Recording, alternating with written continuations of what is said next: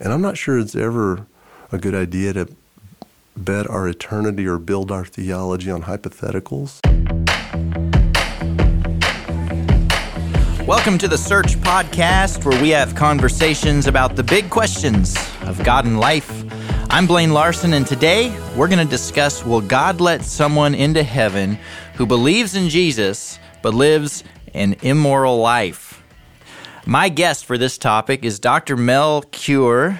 Mel received his BBA from North Texas State University, an MA in theology from Fuller Seminary, another MA in biblical studies from DTS. You got enough MAs? Decided to go on and get the doctorate. Uh, the DMin, Doctor of Ministry from Phoenix Seminary. Mel, you are more than qualified to be here. Thank you for joining me today on the podcast. Well, Well, it just shows how much I don't know. All that education, I'm still trying to figure it out. and uh, and you're on Search's staff in Frisco, Texas, correct? About five years or so now. It's been six, actually. Yep. Six years, fantastic. Yep. Well, here's how I understand the claim of Jesus. All right, eternal life is a gift given for free, based on nothing that I have done or anybody else could do to earn it. It is purely given as a gift by grace, nothing that I can contribute to it. So the question then becomes if that's true, can I just live however I want then? If I'm given something that I did nothing to earn to get it, I can't lose it, seems like, by doing something. So why don't I just go live it up? Uh, or you think of somebody like Hitler or Stalin or some some terrible person from history. Uh, they just at the end of their life they say a magic prayer or just believe or whatever. Uh, they get into heaven. No big deal. Wipe it all clean. Is that how it works? The short answer, yep. I'm, I'm reminiscent of a thief on a cross right next to Jesus. I think that's what he did. It was kind of the jailhouse confession, wasn't it? At the end, we could cut there, but what I'd rather do is back up a little bit if you'll allow very me. Short podcast. Yeah, this could be the shortest one in history. In light of all those degrees I've earned, because um, I do think that one obviously the question begs some context, uh, I, and I think it also begs the opportunity to address what I, I run across as a fairly common misconception. Uh, a lot of people I run into talking about Christianity seem to have one of two kind of misintended outcomes that they think uh, th- this whole message that you just articulated pretty clearly, I think, relative to grace and gift and all that, that it tends to lead to one of two things. This whole Christian thing it tends to lead to this idea, well, wait, then license, man, I can just go live however I want. It's a get out of jail free card, boom. Or they may have grown up in, in a sort of a Christianized cultural deal, a home or a, you know some some community, some aspect where they get the, they have the trimmings of Christianity, sort of a foggy understanding, and rather than hearing the grace kind of message and the gift kind of idea, they've heard a message that's no, it's more about be good. You know that they, that God's a good God and heaven's a good place. It'll be full of good people. So you really need to be good to get to God and thus immorality would absolutely be a no-no. And and so so I don't think either of those are actually the intent or the idea behind this idea of salvation being a gift, a free gift. But more than that, I think th- those questions, there's always a question behind the question, and usually there's a statement underneath that. And in search, I think often uh, we, we, we add value by helping people kind of get to the question beneath and the statement under. Uh, and in this case, usually the statement is something effective. Can you really be sure? Can can you can you be sure you're going to get to heaven? I mean, you guys, you know, can can I, how how because uh, the the people that I know, the religious, they all seem to be a little nervous. You know, there's the Muslim friends that are nervous about Allah being angry, and there's, you know, that my friends that, that go to particular other manifestations under this label of Christian that tend to kind of be nervous themselves. They may do Jesus but feel like they need to be baptized. They may believe in Jesus but feel like they really need to go observe Lent or give alms or do this or do that. That there's some sort of Jesus plus necessary because immorality, you surely license can't be the, the, the intent, you know. And I'd say no, it's not. But uh, the, th- there's also questions that need to be addressed in this about faith. And wait, can't you stop believing? You know, I may have grew up with that whole Christian thing, but but uh, it wasn't for me. I tried it, and really wasn't my thing. Or man, you know, what if what if I if if you knew everything about me? I mean, there's this part of me that I just is so evil that surely God, you know, won't let me in if I don't deal with that first. I mean, really, come on. Or, or, or it could be again this idea that wait, I just can't believe you don't have to perform. That somehow you don't have to keep appease God, please God, somehow to, to have any confidence that you're going to be with Him. Well, you could either know or you can't. I mean, those really are the only two options, right? And and so what I'd offer is, you know what, that it, it really does come down to is this salvation a transactional thing, or is it a thing that's constantly in process of being a transaction that's only consummated sometime later? If that makes sense. Go ahead. Yes. So you, You just talk. put a lot out on the table. So let's let's let's start where you ended. How Okay. about that? And Okay. We'll, we'll come back to some of the other stuff that you threw out there. So as we think about you threw out the term salvation, I want to define what you mean by that, and then unpack why. Uh, when I started this podcast, why that's really the the claim that that there is some type of finality, certainty um, that that can be had regarding that, and and why we why why you would think that. Good. Okay. Uh, correct me if I miss any of that. Okay. Um, I'd start with salvation. Okay. The word uh, again, the beginning of wisdom is defined in their terms. So salvation, to save, is to rescue, to deliver someone from impending peril or doom. This, the biblical concept, as I understand it, is that we were made by a good God, right? And in His image, somehow reflecting, representing him, resembling him. And and that part of that resemblance was to have choice, to have the ability to either honor him and be drawn toward him in relationship or reject him and seek our meaning and our intimacy in something or someone else. So that that the any the object of intimacy can become a barrier if it's the wrong one. I mean, the reality is we turn our back on God according to the Old Testament. Humanity turned its back on God and sought itself and its satisfaction and its security in something else. The, the consequence of that was God let us own that choice, and that is sin, and, and its result is separation. Now, the biblical response to that is that same God who loved us to begin continues to love us and offered a way back, which was this perfect death of his son in our stead to repair the separation and the damage done by our rejection of him. That's being saved, that's being rescued. The perilous place that we're at, that we're heading to, is this eternal separation from God by the choosing of some other God. So, and and so you get that. Uh, So how do Right. we get that? Yeah. Right? That's what leads to the question: well, how do we get that salvation? How do we get that rescue? You know, that life raft being thrown to us. And the answer it seems like is one of two ways: either that we got to do something for it, or we just got to open our arms and let it come to us. Right. So every other religion, every other worldview, and a lot of folks that even under the banner of Christian say that no, there here's advice on how you get that. But my understanding of biblical Christianity is it's not advice, it's an announcement. It's not what you've got to do, it's what God has done.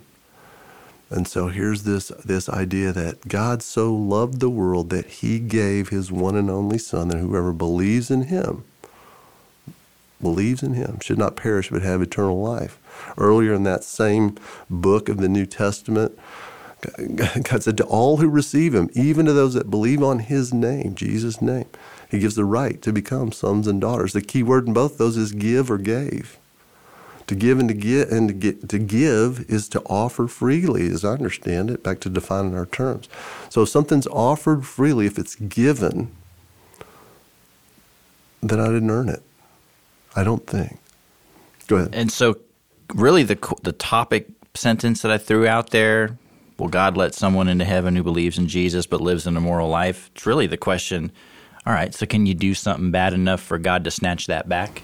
Yeah, and and I would go back to okay, so if it's given, uh, you know, even to clarify that further, uh, in another place in the New Testament, a writer named Paul says that it, you are saved by grace through faith. It is the gift of God, not of yourselves, not of works, lest you boast. The point being, it's a gift. It's not only given; it's a gift. Well, the nature of a gift is it's a present, not a paycheck. It's not recompense. It's not compensation for something you've done. It's a, it's a free offer that has no strings. So so if it's a gift, if it's given, then yeah, you don't have to do anything to earn it on the first place, or or do I think keep it on the back end? I don't have to be good. You know, when I was given the first major uh, present I ever remember getting at Christmas, the biggie for me was when I was about six years old, and I had this desire to have this spider bicycle. It was this fancy thing that had this really cool, you know, handlebars and this leather looking, it was imitation leather, of course, seat cover over this banana seat. It was a long thing. And I remember wanting that thing for a year, literally just wanting, wanting, wanting. That was the only thing I really wanted. I got it. I didn't do anything to earn it. It was there on Christmas morning. It was yours. Go get them. I'll be honest, for the next 20 hours, that was the coolest thing ever you know? By the 20 about the 20th hour i was like oh I'm, I'm moved on to something else. Did the gift cease being mine when i no longer was preoccupied with it when i was no longer focused on it when i even started to neglect abuse it and then neglect it? It was still mine. It's either a gift or it isn't. Now I know that we get into these hypotheticals about Hitler and about Nazi, you know, all these bad De- Jeffrey Dahmer kind of hypotheticals, and I'm not sure it's ever a good idea to bet our eternity or build our theology on hypotheticals. I mean, I could probably make up some anyway. So so rather than do that, let me just say, sure, it does lend itself to the question. If it's a gift, well then I can go do whatever I want, right? Of course, that violates the intent of a gift, doesn't it? Did it not hurt my dad when he who gave me that bike when I was out there trying to wrecking it? The next day we built a ramp and I'm trying to jump it into my neighbor's tree across the way. This big, oh, it's a long, this big cedar tree, and I ended up splitting it and got in trouble. And, but I mean, that that was not obviously the intent of the gift was something that I would cherish.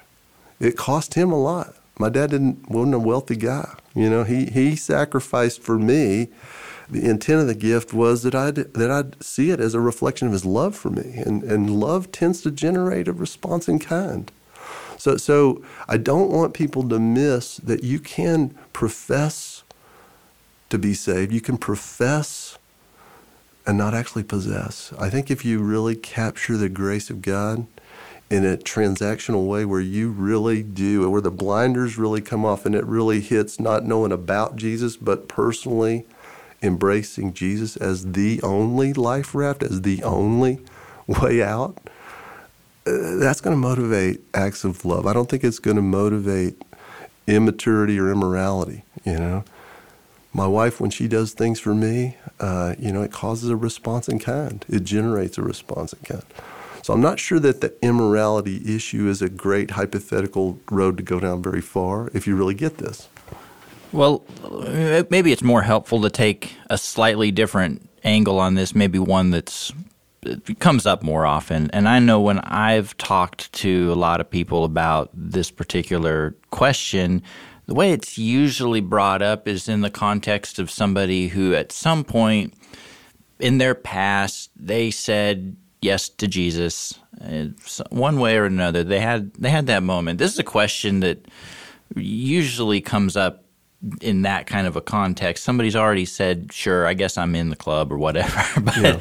but whether it's through uh, an experience, uh, maybe uh, pain, suffering, whether it's potentially through just bad decisions that they might have made uh, post that dis- decision about Jesus, uh, for some reason, doubt comes in, and they start to question: Am I? Is this really real? Am Am I really for sure?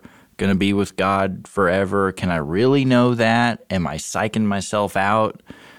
Um, how do you respond to that? Probably more practical situation. Well, I think I think certainly the question can be generated by doubt. It can be gener- generated by some personal kind of closet sin, behavior issue, some some addictive thing. You know, there's lots of reasons to doubt that can be motivated. Um, but but but also, I think what fuels it constantly, and is going to be a constant challenge for all of us at some level, uh, and the challenge being to just take God at His word that that all who are given to me shall come to me, nobody's going to snatch them out of my hand. I mean, Jesus said, "You're you're mine." You know, it seems like it is a once done deal, but but the doubt is constantly, I think, going to be in play for the reasons we mentioned, plus one other one, which is, you know, every other worldview, every other religion, and even many under the banner of Christian say "You've got to somehow be good to get to God. I mean, then your intuition, it's counterintuitive it's countercultural. Eh, you know, promotion doesn't come as a gift. It comes when you earn it. You know, you grow to the top of the class or the top of the corporate ladder by, by effort. So, so, so we're talking about a message. The essence of Christianity is so counterintuitive, countercultural, and counter every other religious message out there that there's going to constantly, I think, be this opportunity for doubt to creep in. This is a too good to be true kind of idea. I mean, it really is. It's the wonderful fairy tale to which all the other fairy tales point to. It's the ending that we all want. And Christianity says it's grounded not in fiction, but in a fact. And so, if in fact that's true, we got to constantly remind ourselves there's a difference between eternal security and our sense of assurance about that security, what we call loss of assurance. I think a person can can that a transaction can occur, that this objective fact in time occurs, which is again, Christ claimed to be someone and do something, and the proof of that is he then rose from the dead to say, I'm back. You know, I died for you and I'm back. So just every Easter, he's either there or he isn't, right? He's either in that tomb or he's not. And we still haven't figured out where he's at, and we still celebrate. So, so that's either a deposit securing your your account is paid in full or it's not you know so that's either a factor or it isn't so there's that but then there's also this sense of security i have this i mean this sense of assurance i have the the subjective emotional idea of how real that is to me well the reality is my sense of my wife's devotion to me greater and lesser degrees depending usually on the day and the amount of effort I'm putting into the relationship and all those things. That's a the subjective side of things is always moving based on circumstance and effort and all these other things. But the objective side is in 1983 on June 11th, she said, I will till death do us part. You're married whether you have a good relationship or not. Legally and I think eternally. Yeah. So th- this is just uh, this is such an important question, Mel, and and I want you to help us help us think through some of the questions that really this is based on because I, I, see what we've wound up at here today. This idea that you, you can't lose something. You can't if, if it, eternal life from god is, is a gift that you didn't earn then you can't lose it by doing anything. That's an amazing thing. But that question and that answer is really downstream from other questions that we're going to cover in this series. So we're assuming a lot Absolutely. in this in this podcast right? This is yeah. there's a, you've already mentioned there's an assumption of the historicity of the resurrection yeah. of Jesus. There's an assumption there's a God, somewhat yeah. like, and that the, the, Bible has some reliable. It's a reliable resource to go to for understanding about these things. Absolutely, but I think the thing that uh, I'd want our listeners to know is go look at all that stuff. Go explore all those other questions, and and this one will probably make even more sense because this one uh, this is this is a this is a big, very practical question, but it is based on answers to other questions first. Absolutely, absolutely. Well, Mel, I want to thank you so much for joining us on the podcast today. This was fun. I want to thank all of you for listening to the podcast. And if you liked this conversation, please subscribe, share with your friends. We would love to continue the conversation with you. So if you have a question or a topic that you'd like us to discuss on the podcast, email us podcast at searchnational.org. In the show notes for this podcast, you'll find links and resources that were mentioned and anything else we think that you'll find interesting related to this topic. So until next time, thanks for listening.